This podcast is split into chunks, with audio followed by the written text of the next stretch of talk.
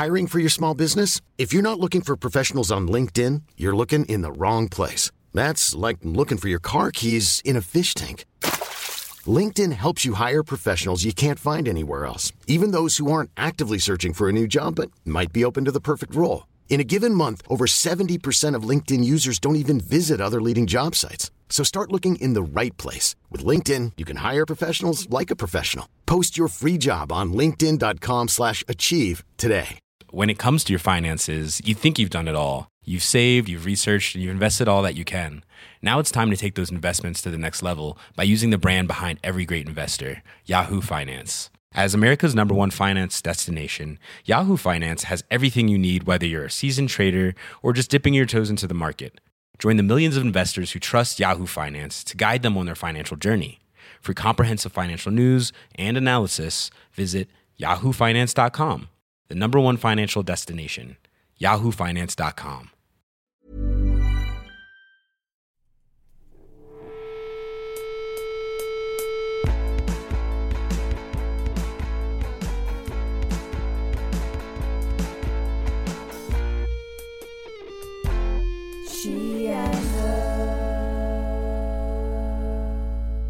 I'm Sandra Davidson. Life is full of what ifs. Some awesome, like what if AI could fold your laundry? And some, well, less awesome, like what if you have unexpected medical costs? United Healthcare can help get you covered with Health Protector Guard fixed indemnity insurance plans. They supplement your primary plan to help you manage out of pocket costs. No deductibles, no enrollment periods, and especially no more what ifs. Visit uh1.com to find the Health Protector Guard plan for you. When it comes to your finances, you think you've done it all. You've saved, you've researched, and you've invested all that you can. Now it's time to take those investments to the next level by using the brand behind every great investor, Yahoo Finance. As America's number one finance destination, Yahoo Finance has everything you need, whether you're a seasoned trader or just dipping your toes into the market. Join the millions of investors who trust Yahoo Finance to guide them on their financial journey. For comprehensive financial news and analysis, visit yahoofinance.com, the number one financial destination, yahoofinance.com. And I'm Anita Rao. So we're really excited about our episode tonight, um, and it stems from uh, one of the things that Sandra and I really love to read, which is Lenny Letter. So, Lenny Letter is a weekly newsletter from Lena Dunham and Jenny Konner about all things feminist. And two weeks ago, we came across a Lenny essay written by Native American actor Julia Jones. She is best known for her work in the Twilight Saga and wrote a piece about what it's like to be a Native actor in Hollywood, where she feels marginalized and at times even ostracized. Jones called for more three dimensional portrayals of Native people in film and for more thoughtful dialogue about issues of representation. So, all of this got us thinking about our friend Meredith McCoy. Meredith is a PhD student in the American Studies program at UNC, where she studies the intersection of Native issues and public education. We invited Meredith on the show to talk about her personal story and her work, and she gave us a lot to think about. So, Meredith grew up in Chapel Hill in a multicultural household. Her mother hails from a Southern family with roots that stretch beyond the American Revolution, and her father is a citizen of the Turtle Mountain Band of Chippewa Indians. The Turtle Mountain Band has specific blood quantum rules, and Meredith's father, aunts, and uncles are enrolled citizens, but Meredith and her sister are not. Nevertheless, Meredith grew up understanding that indigeneity was an important part of her identity. You know, when I was growing up in my house, there were things that just let me know that our house was a little bit different hmm. than my friends' houses Such were. As? Yeah, so there were two portraits in the house. One was a portrait of my mother's mother. She is a very refined Southern lady.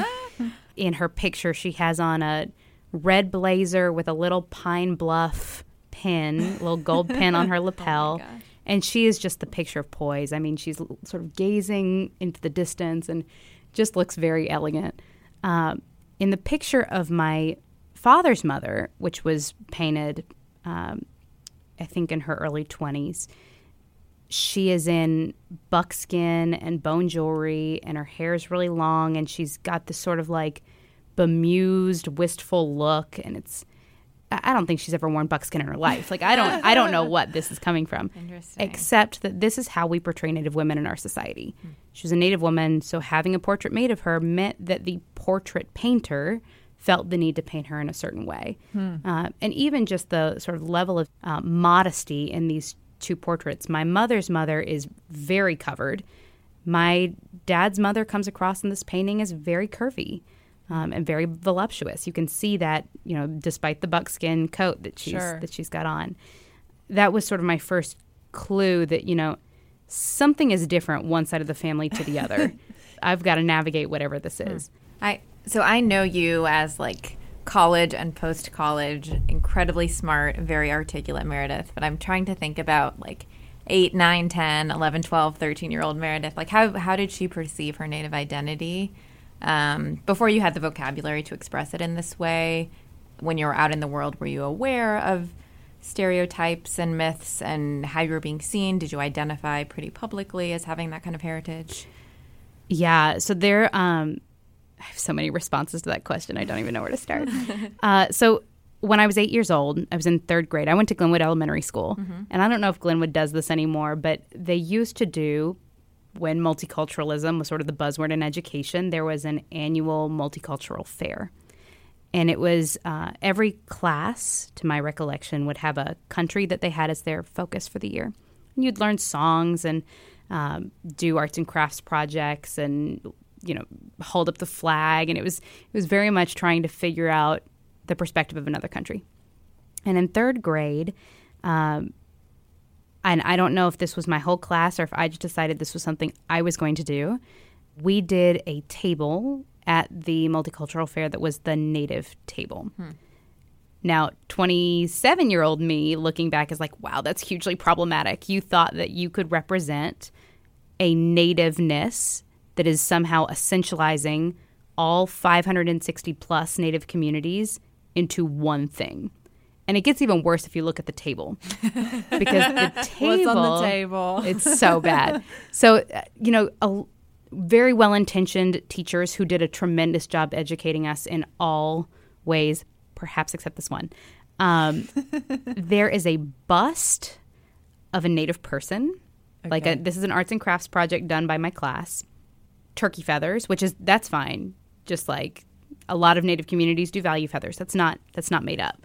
But this image is just so right out of a western that it's painful. it's like um, the table has all kinds of summer camp style beadwork. It's like those big neon Oh, yeah. beads on a string.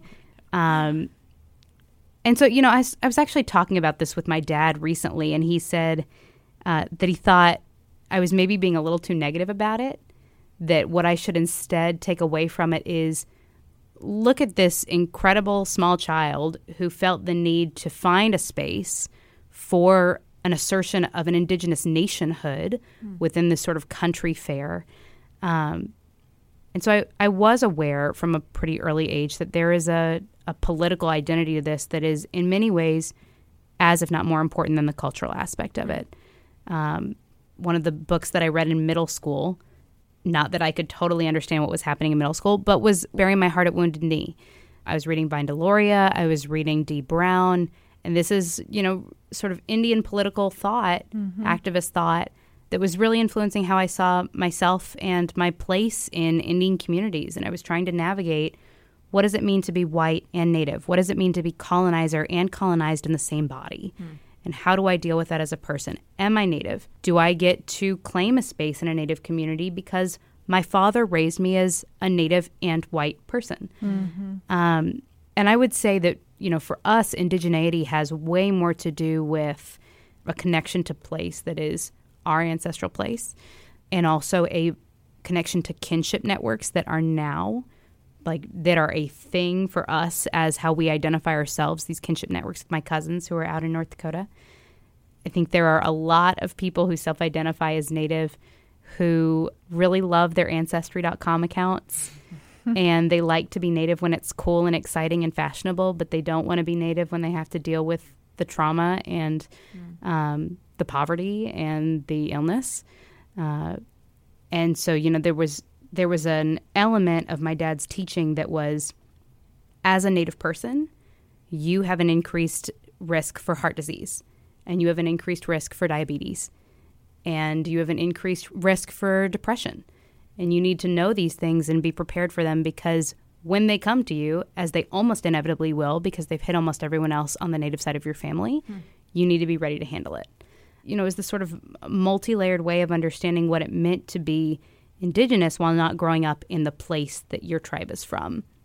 And again, I think that's an increasingly common experience for a lot of Native people who don't grow up in their tribal community. We have to remember 90% of Native people don't live on reservations. And there was also this element of you're a Native woman, and what does that mean? It sounds like you're having some very sophisticated conversations with your father, and I would like to meet him. My dad's a pretty great guy. Yes, but I really would like to hear you talk a little bit about what he was saying to you, what what it means to be a Native woman, what you should expect. So, Native women, right, get cast into a couple of different stereotypes in society. Uh, one is sort of a hypersexualized, alluring figure, mm-hmm. uh, and the other is, and I guess there there are a few, but another would be um, sort of a stoic, very you know, stoicism for some reason gets attached to Native people frequently. It's part of that whole noble, savage, mystical other thing. You know, when you watch, for example, the first exposure that lots of American kids have to Native people, Pocahontas. Pocahontas yeah. Um, and the, the woman who voices Pocahontas, Irene Bedard, is a very well respected Native actress who's mm-hmm. done some tremendous roles um, and has gotten a lot of awards in Canada. She's a wonderful actress. But in Pocahontas, right, it has become very much distanced from the actual story of the woman who was really Pocahontas, who, according to some interpretations, right, was very politically savvy and was a negotiator between her community and the colonists who were arriving. And of course, you get none of that in the Disney film, right? She's right. just this sort of lovesick, uh, willing to sacrifice herself because this white man has captured her heart somehow, right? It's, mm-hmm. um, and you know, if we think about every Halloween, the costumes that are made, quote unquote, in her honor, are incredibly sexual. Mm-hmm. Um, and so there's this one way in which we see Native women as sort of less than human and incredibly sexualized at the same time. And I think that that very much influenced how my sister and I saw our own family history, knowing that there were lots of instances of sort of single mothers, teenage mothers in our family that idea that Native women are somehow just sexually promiscuous was like was part of us figuring out like is this true? Is it not true? And when you when you're raised in a community like we were where there were so few native people, we were among the only ones that we knew at the time. You know, we didn't have a lot of other representations to look to to counteract that.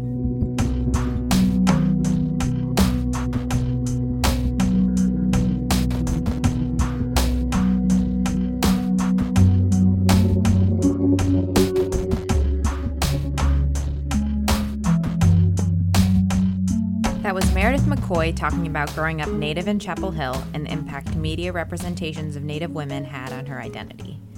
So, after college, Meredith moved to Nashville to work with Teach for America as a Spanish, social studies, reading, and writing teacher.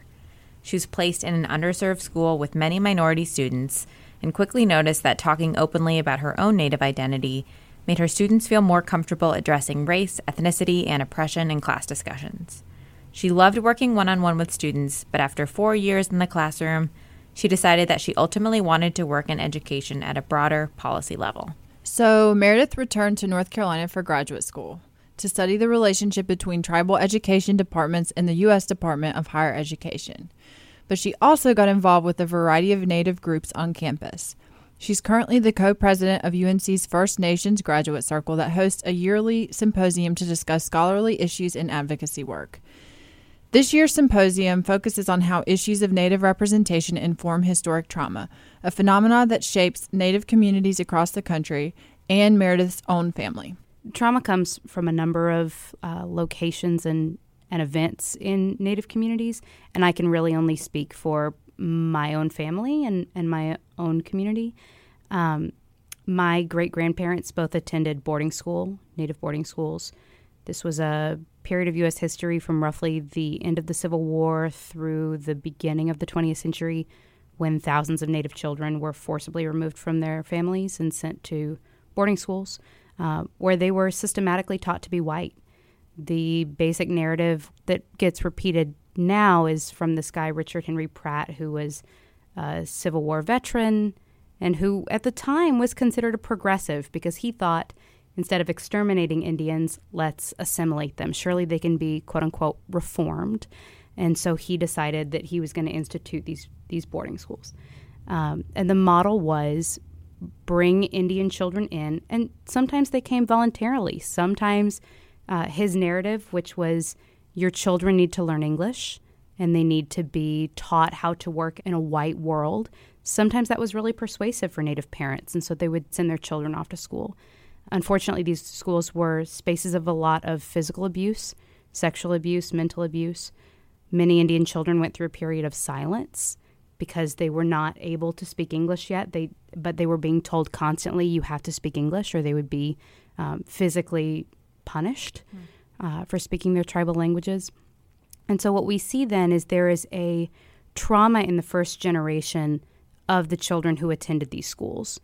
They had been removed from their communities at a really formative time when you develop your social identity and also when you're looking to your parents as models for what does it mean to be an adult in my community. Hmm. And then when they got out of school, many of them went home and they didn't have those models of what it meant to be an adult, a successful adult, a contributing adult in this space. And so, what that meant was a, a, the beginning of a disintegration of community bonds and, and community ways of being. Uh, now, that is not to say at all that this was the end of Native communities. Native communities are tremendously resilient. Uh, and many students found ways to use the tools they had picked up in school to then work for the benefit of their communities. They became attorneys, negotiating, for example, treaty rights for their communities uh, or they went to work in medicine, or they they became writers and advocates.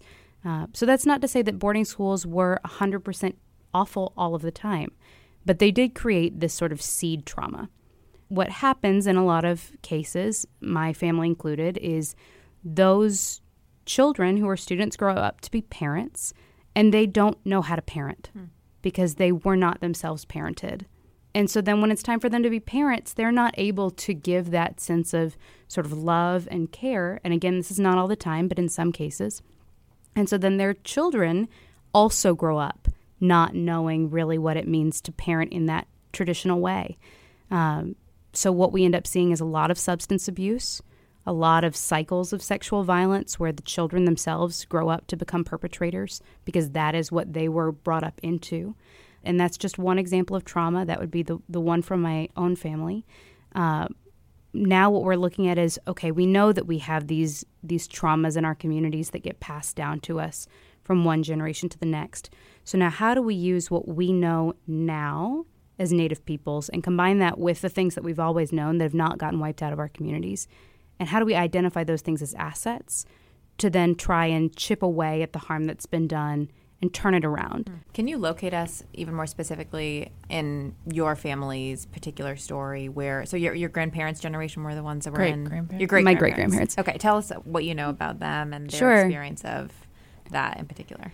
Um, so I really fortunately uh, recently acquired copies of their school registration documents from the National. Archives in Kansas City.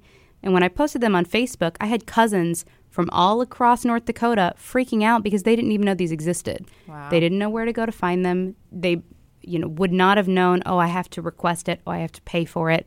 They can scan me copies. So this this was a big deal for my family to get these records.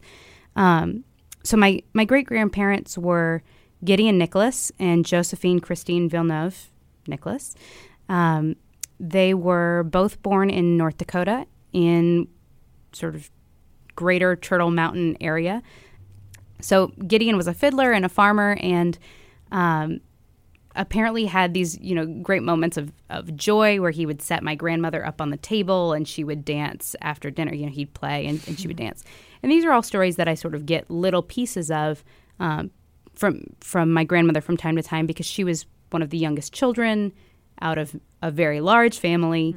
Uh, and as one of the youngest, she had a little bit less time with her parents than some of the older siblings did. So I've also gotten some information from my cousins. Mm-hmm. Um, you know, unfortunately, a lot of what my grandmother remembers is not happy. Mm-hmm. So that sort of joyful memory of dancing on the table is is uh, one of the few moments that she's given me a, a, hint that there was some joy in her childhood. Mm-hmm. A lot, you know, I asked her one time about my great grandfather, and um, and what she said was that he was a really hard worker, and that he worked with his hands by day and with his elbow by night referring to alcoholism, right? right? He was a very heavy drinker.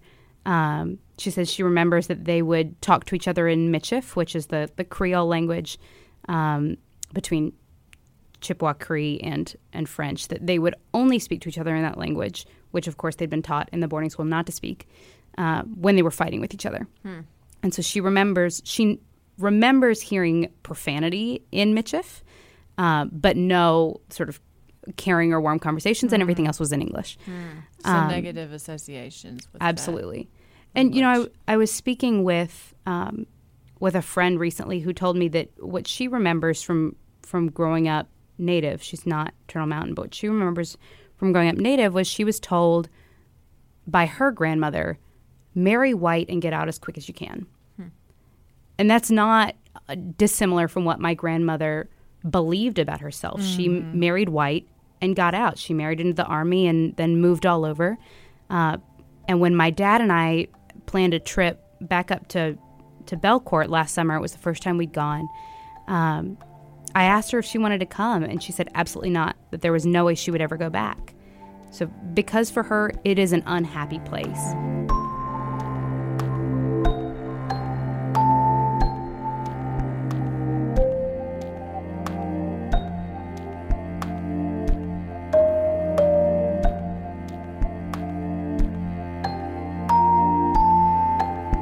That was Meredith McCoy talking about historic trauma in Native communities and how it shaped her own family.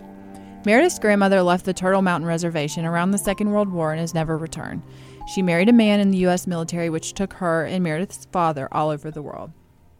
While her grandmother remains troubled by her childhood, Meredith's father has devoted much of his life to advocating for Native communities. He was the first member of a federally recognized tribe to graduate from UNC Chapel Hill's law school and is the former deputy director of the North Carolina Commission of Indian Affairs. Last summer, he joined Meredith on a research trip to the Turtle Mountain Reservation in North Dakota. It was the very first time he and Meredith had visited their tribe's territory. What was it like to enter that reservation with your father, who has been such a significant part of helping you navigate and form and understand your identity? I think it was the sort of like take each other by the arm and walk into it wide eyed and questioning together. Uh, neither of us had any idea what we were walking into. We didn't know how many of our cousins were still up there. I had some people I'd reached out to in advance, but we didn't know if we were going to be welcomed, if we were going to be sort of told that's nice, but your family, y'all left. You're really not here anymore.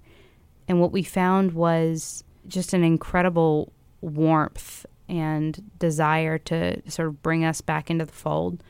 So, you know, for dad and me, we we spent a lot of that time that we were up there finding family members and sort of it was sort of snowballing. We'd find a family member and she would say, oh, while you're here, you have to meet this other family member. And so then we'd go meet that family member. Oh, and while you're here, you have to go out to the nursing home and meet this uncle. So we'd go out there and, and meet that person. And we ended up just finding a, a sense of community that I think we were both really hungry for, um, but didn't know if, if we would find.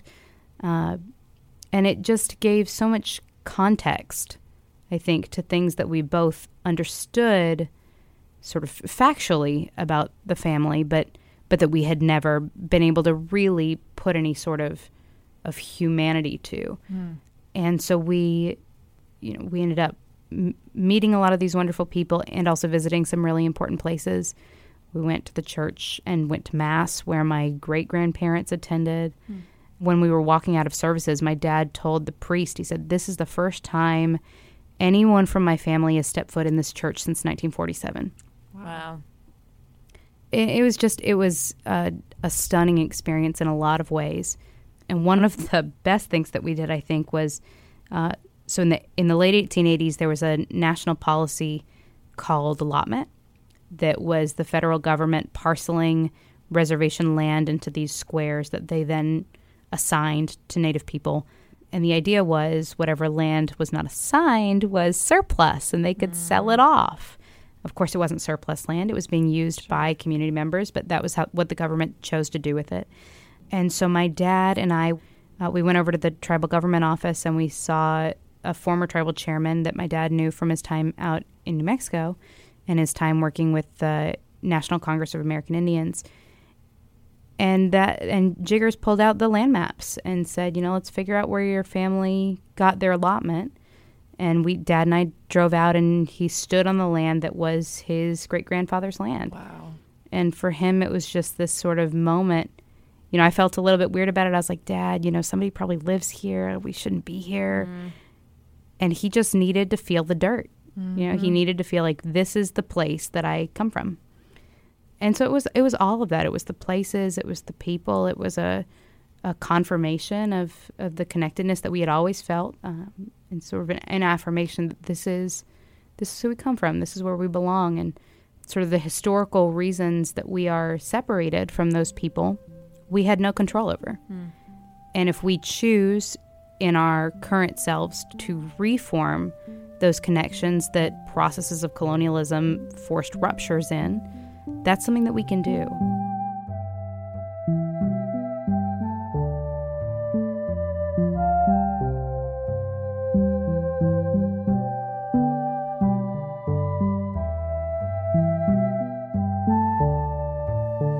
That's Meredith McCoy talking about the trip that she and her father made to the Turtle Mountain Band of Chippewa Indian Reservation in North Dakota. So, as we mentioned earlier, Meredith is not a citizen of the Turtle Mountain Band because of blood quantum requirements. But that doesn't stop her from maintaining a strong connection to her native identity. Meredith also makes a point to engage people in dialogue on Facebook and Twitter and considers all of these issues as she thinks about how she will raise her own family with her husband who has dual citizenship in Peru and the United States. As you move forward and look at your future and potential children and starting a family, how do you see yourself being able to pass this on um, when you know your children will have the same experience as you did or even more removed because they won't have their father having been a citizen there's a, a really interesting piece of the federal education legislation that defines who an indian person is and it says that an indian person is a member of a tribe or the child or grandchild of a member of a tribe. Hmm. I can remember being told as as a younger person that the indigeneity stops with me, that I'm the last generation that should count, hmm. Which sort of flies in the face of everything that I've already told you about how I understand indigeneity and how it's a connection to, to place and to people and to a language background. And I had a friend tell me recently, she said, Why can't you just be white? and it was sort of took me back. It was like, what kind of a question is that even? Seriously. what kind of a question is yeah. that? You know, I've been sort of processing that in the months since since I was asked that question and we inherit certain things as native people. We inherit the legacies of poverty and of all of the issues that have accompanied boarding school traumas. We also inherit really wonderful communities and and communities of people of which we get to be a part. And I just keep thinking that that's why this doesn't stop with me. My children will, in theory, if they ever come to be, will be dual citizens of the United States and of Peru. Um, my husband's Peruvian. Just like my dad is a dual citizen of the United States and of the Turtle Mountain Band of Chippewa Indians. And that they have a right to understand that their grandfather was a dual citizen of two nations, mm. just like their father will be a citizen of two nations. And so I I understand that it becomes less of a connection, particularly if I don't raise them in North Dakota. But I also don't think that means it disappears. Mm. And I think part of what it will be my job is to engage with them in that sort of critical analysis of why is this the system that we're in? Why is society giving you the set of messages that tell you that you don't belong? To what extent do you as an individual feel like that defines who you are? They can have access to their cousins and we can go up to Turtle Mountain. That doesn't mean that they're going to choose to make that a part of their lives. But I do think it's my responsibility to make sure that they're informed and that they have the right to, to latch onto that if they want to. And again, it, it all comes back to family, to maintaining those connections to family and to Turtle Mountain and teaching them to speak the little bits of Anishinaabe that I can pass on.